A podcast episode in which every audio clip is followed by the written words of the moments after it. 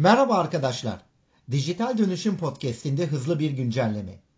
ST Endüstri Medya Otomasyon dergisinde Kaizen ve Yalın Dönüşüm'de 5S nedir başlıklı yazım yayınlandı. stendüstri.com.tr üzerinden ulaşabilirsiniz.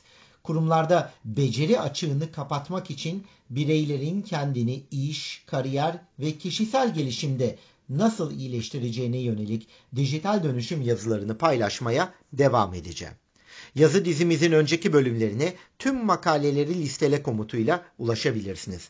Bu konuları Spotify ve SoundCloud'dan takip edebileceğiniz Dijital Dönüşüm podcast'inde daha detaylı anlatacağım.